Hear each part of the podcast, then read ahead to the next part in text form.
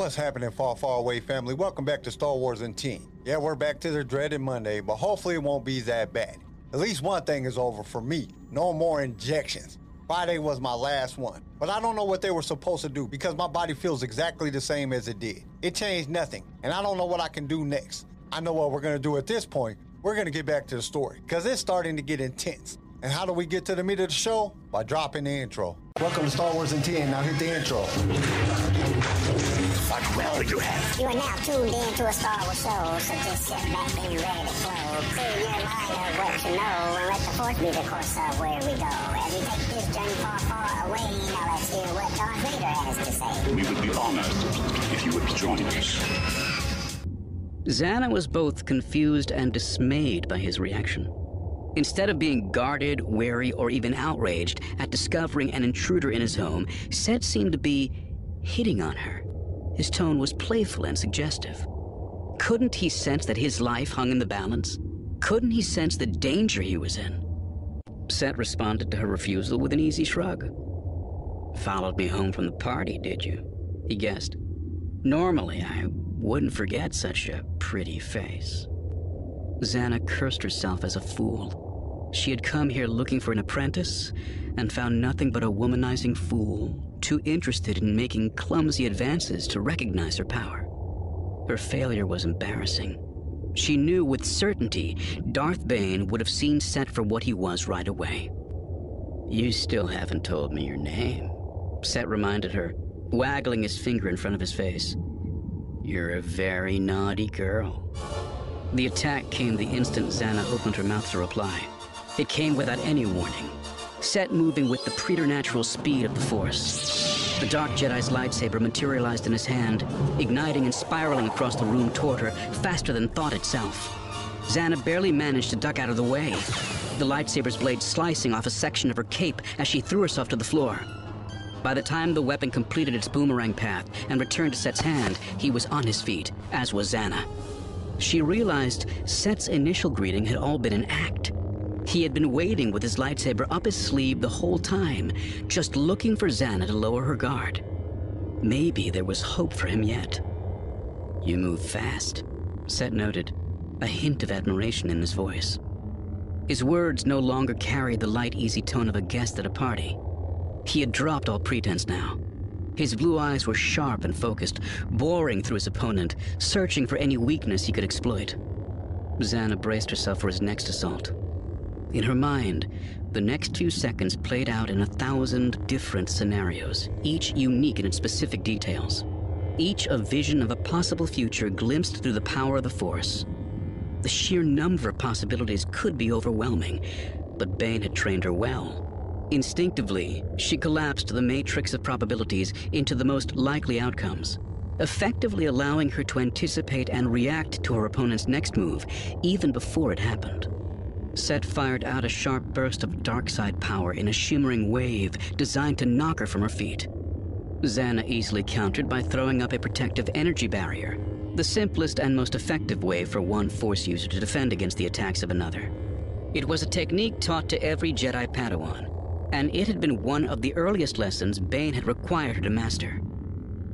You're a Jedi, Set exclaimed. A Sith, Zannah replied. I thought the Sith were extinct, he replied, casually twirling his lightsaber in one hand, never taking his eyes off Zannah. Not yet. She stood still, her own lightsaber still tucked inside her belt. But she was wary now. Set had almost fooled her once, and she wasn't about to let it happen again. It's Kaley Cuoco for Priceline. Ready to go to your happy place for a happy price? Well, why didn't you say so? Just download the Priceline app right now and save up to 60% on hotels. So, whether it's Cousin Kevin's Kazoo concert in Kansas City, go Kevin, or Becky's Bachelorette Bash in Bermuda, you never have to miss a trip ever again. So, download the Priceline app today. Your savings are waiting. Go to your happy place for a happy price. Go to your happy price, Priceline. Let me see if I can fix that. As he leapt over the couch toward her, Zannah ignited her own weapon. The twin blade sprung to life, and she fell into the familiar dance. Set came in low to start, slashing at her legs. When she parried his incoming blade, he spun away quickly, moving out of range before she could retaliate. With the force, he picked up a bronze bust on the side of the room and hurled it toward her left flank. At the same time, he dived forward into a somersault that brought him close enough to strike at her right side as he tumbled past her. Zannah easily repelled both threats, her spinning blade slicing the bust in half, even as she pivoted just enough so that Set's weapon missed her hip by less than a centimeter. For good measure, she kicked him hard in the back as he rolled past. A blow meant not to disable him, but to goad him on to further aggression. When two skilled combatants engaged each other with the lightsaber, the blades moved so quickly it was impossible to think and react to each move. Bane had taught her to rely on instinct, guided by the Force and honed by thousands of hours training in the martial forms. This training allowed her to realize within the first few passes that Set was using a modified variation of Ataru, a style defined by quick aggressive strikes. In only the first few moments of battle, she had already evaluated her opponent, noting his speed, agility, and technique. Set was good, very good. But Zannah also knew, without any doubt, that she was much, much better. Set, however, had yet to come to the same realization. Her kick had had the desired effect. When he came at her the next time, his face was twisted with snarling rage. His fury allowed him to call upon the dark side, making him even more dangerous as he unleashed his next series of attacks. Leaping high in the air, crouching low to the ground, lunging forward, springing back, spinning, twisting, and twirling. He came at her from every conceivable angle in a relentless barrage meant to overwhelm her defenses, only to have Zannah turn his efforts back with a cool, almost casual efficiency. Lightsaber battles were brutal in their intensity. Few duels lasted more than a minute. Even for a trained Jedi, the effort of all-out combat was exhausting, particularly when using the acrobatic maneuvers of Ataru. It didn't take long for Zannah to sense that her opponent was wearing down. She, on the other hand, was barely winded. At Bane's urging, she had become an expert in the defensive sequences of the Soresu form. It was simple for her to parry, redirect, or evade her opponent's blows by using Set's own momentum against him, easily keeping the Dark Jedi at bay. In their short encounter, she was presented with at least a dozen opportunities to land a lethal blow to the silver-haired man. But she hadn't come here to kill him. Not yet, at least. She had come here to test him, to see if he was worthy of being her apprentice. He didn't have to beat her to succeed in Zannah's eyes. He only had to show potential.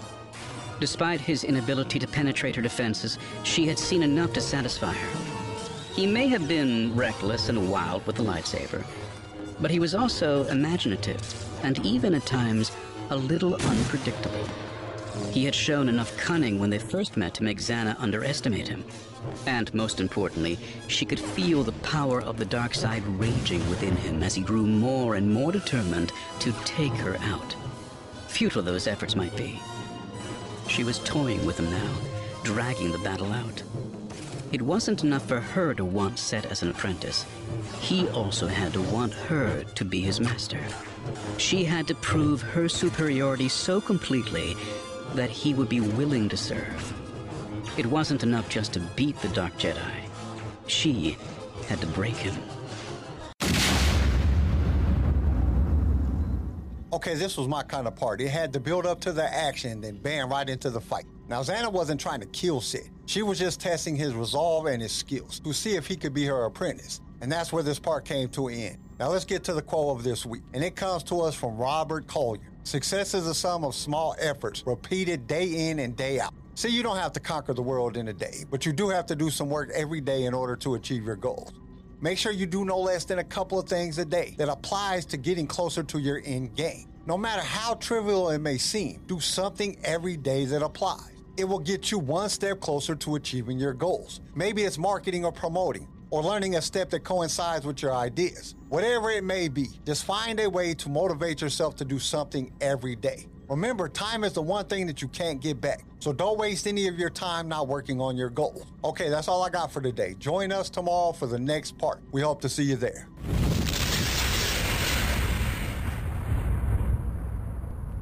Thank you for listening to Star Wars in 10. Tune in next time for more Star Wars adventures. If you would like to listen to other episodes of the show, you can follow us on all major podcast directories. If you enjoyed the show, we would really appreciate a five star review. Once again, thank you for listening, and may the Force be with you. Star Wars in 10 was created by Kenai Shit and is distributed by Swaycast Network. This show was produced by Pigfield Media, sound designed by Theodore Thompson, research by Leslie Schneider. I am your host, Kyle, and we will see you next time in a galaxy far, far away.